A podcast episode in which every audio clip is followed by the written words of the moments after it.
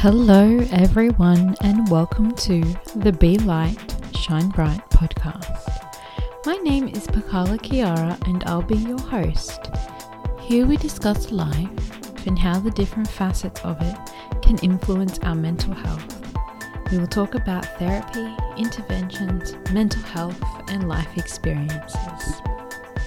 Remember, if you like it, feel free to give us a share and invite your friends and loved ones to listen. The topic of this podcast episode is confabulation. Now, I wanted to talk to you guys about this one as it may be something you've heard about, or it may be like a phenomenon that you're kind of familiar with or have experienced, but you don't have a name for it. You didn't know there was a term for this thing. So, confabulation refers to the production or creation of false or erroneous memories without the intent to deceive. It is sometimes called honest lying. Alternatively, it can be a falsification of memory by a person who believes that he or she is genuinely communicating truthful memories. Another definition of confabulation terms it as being a memory error that is defined as the production of fabricated, distorted, or misinterpreted memories about oneself or the world. Another term or way of putting confabulation is that it is a symptom of various memory disorders in which made up stories fill in any gaps in their memory. While this condition, while confabulation may at first sound like the person is lying, confabulation only occurs when you have a condition that affects your memory. This is why confabulation is often described as honestly lying. Someone who suffers with confabulation or who experiences confabulation has memory loss that affects their higher reasoning. So they subconsciously create stories as a way to conceal their memory loss. They aren't aware that they aren't telling the truth and they won't have any doubt about the things that they are saying, even if those around them know that the story is untrue. They're not going to feel embarrassed or display the common types of um, symptoms or behaviors that kind of indicate that you're lying. Some symptoms of confabulation include having a lack of awareness that a memory is false or distorted, no motivation for deceit or to lie, so there's no like noticeable motivation, like you're wondering why the heck are you lying. um, that misremembered information is sometimes based from real memory. So sometimes they might seem confused or they might actually be mixing in some elements of real memories or truth in there. And stories, when it comes to confabulation, can range from plausible to being completely unrealistic. Because to their mind and to their knowledge, they're not lying. Sometimes a person who has confabulation um, will only make up little stories to fill in little gaps in their memory, and these can be called confabulations of embarrassment. Whereas others may tell elaborate stories, which can be known as fantastic confabulation. Now, confabulation isn't considered to be a disorder in itself, but it is a symptom of another or an underlying disorder. There are a number of conditions that can result in an individual experiencing or displaying confabulation. These include things like memory disorders, brain injuries, and other mental health uh, disorders. Doctors haven't identified a specific cause, but they do know that most people who have symptoms of confabulation usually have damage or um, issues in two areas of the brain the frontal lobe and the corpus callosum. The frontal lobe is known particularly for its role in memory. Um, but other conditions or some conditions that can cause confabulation include anosog- sorry, anosognosia for hemiplegia or denial of paralysis, Anton syndrome, or denial of blindness, Capgras syndrome, or the belief that an imposter has replaced a loved one, Korsakoff syndrome, memory disorders, and some such as dementia and Alzheimer's disease, schizophrenia, split brain syndrome, and traumatic brain injury. Young children may also engage in confabulation, but I have just done some research and some reading that neurodiverse individuals can display confabulation. Uh, an article written in 2016 um, says that this can be, or it is a possibility that this is due to differences in executive functioning. This is a short interruption to let you know that if you or a loved one is experiencing difficulty or is in need of more support, you can find me at maramacounseling.com. Be sure to check out the audio resources page also, where you'll have access to a number of free resources that will help you to feel relaxed. Be sure to take advantage of my 20 minute free initial session. I am also on Facebook, Instagram, and Twitter. Can't wait to work with you. Exec- so, yeah, executive functioning or impaired source memory um, rather than what was previously thought. Um, whereas if co- individuals who had autism or ADHD confabulated or showed confabulation, um, they thought that it was more related to social factors or impaired social functioning. But um, yeah, research is showing that it may actually be to do with poor executive functioning or impaired source memory. Other disorders that are associated with um, confabulation include um, narcissistic personality disorder and um, even dissociation um, can show some um, parallels to confabulation. Um, my partner actually has uh, severe cognitive memory impairments and he engages in confabulation, and this used to really frustrate me um, when I first discovered it, and it wasn't until he was clinically tested by the clinical psychologist that I realized, oh, it is to do with his cognitive memory um, functioning. So, yes, people with um, cognitive memory issues and other memory issues may display confabulation. I would even counter and counter. I would even go as far as to say that um, people who have suffered from trauma probably would engage in uh, some elements of confabulation also, as trauma really does impair our memory uh, centers in our brain, also.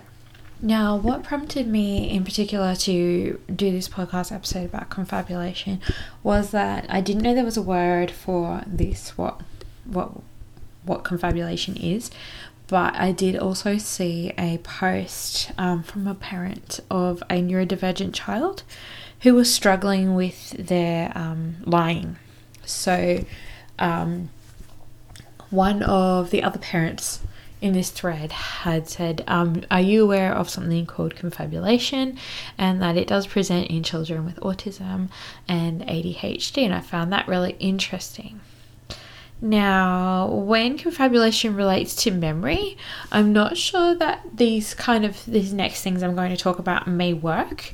Um, what I found has worked best with my partner with his um, cognitive memory issues and impairments is actually um, neurofeedback. So, a neurofeedback device has helped him to um, improve on his memory and retaining information in his brain.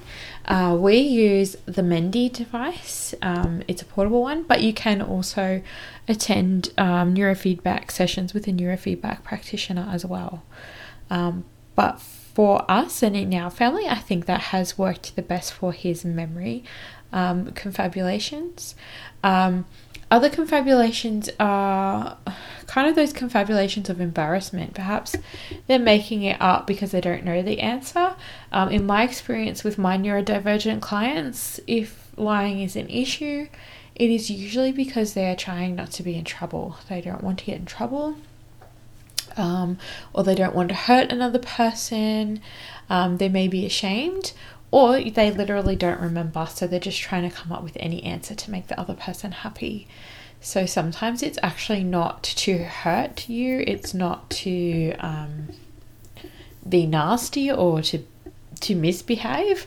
It's usually to escape getting in trouble or to escape disappointing the other person. So um, it is good to kind of look at the reason why, if this is an issue in your family, if this is something that a family member does, um, asking them and opening up and keeping it an open conversation.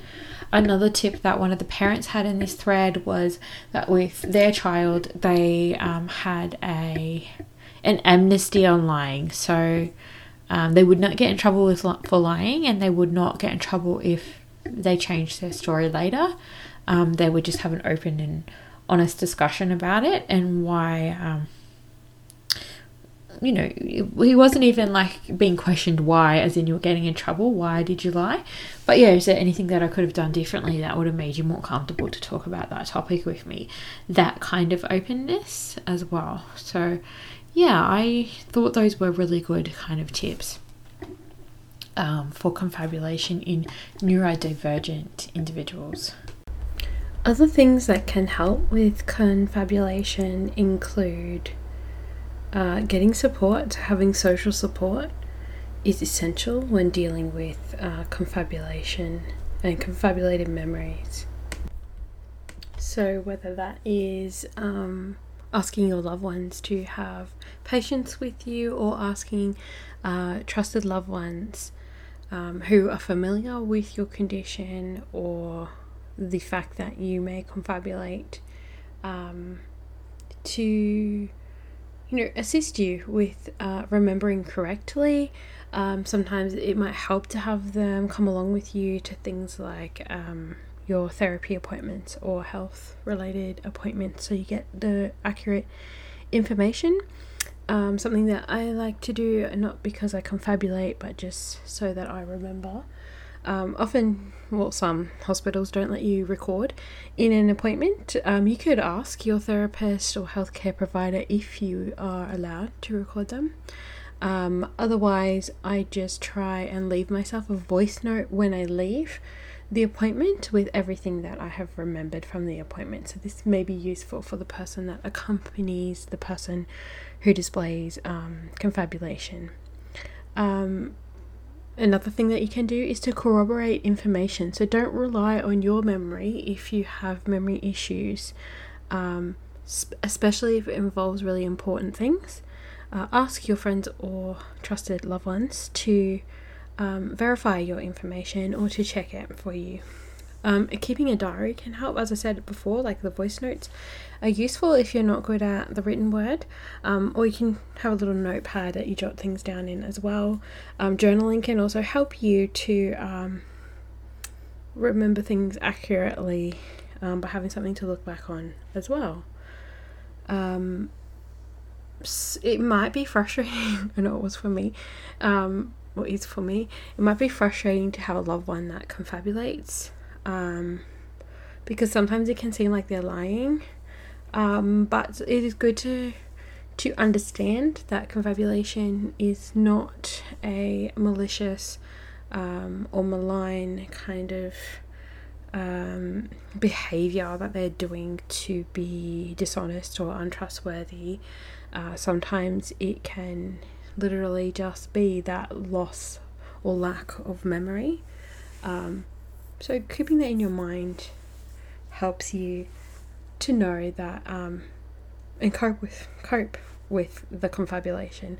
Um, also, sometimes it might be mixed in a little bit with deceptive behaviors or lying um, because of that embarrassment. So sometimes it's it's okay or better to help them foster that um, safe environment where they're not going to feel judged or upset or um, less than or unworthy if they do tell the truth. Um, so having that safe and open uh, relationship can really help, and those uh, tips that I mentioned before um, are um, essential. It is good to seek help. So sometimes it's good to have a mental health professional like myself, especially if confabulation is affecting your relationships. Um, sometimes it can start out as confabulation and it can turn into lying, or sometimes, yeah, you're doing a bit of both. Um, you're actually being actively or decisively uh, deceitful, um, but it started out as confabulation. So sometimes it's good to kind of get rid of that conscious um, deception or lying and then work on the confabulation as well, and it might help your loved ones understand you a little bit better. But I hope that this podcast episode has been useful to you. This concludes this episode of the Be Light Shine Bright podcast from Marama Counseling. I'm Pakala Kiara and I hope you enjoyed listening today. Keep your eyes peeled and your ears ready for more episodes in the future. And remember, be light, shine bright. Until next time.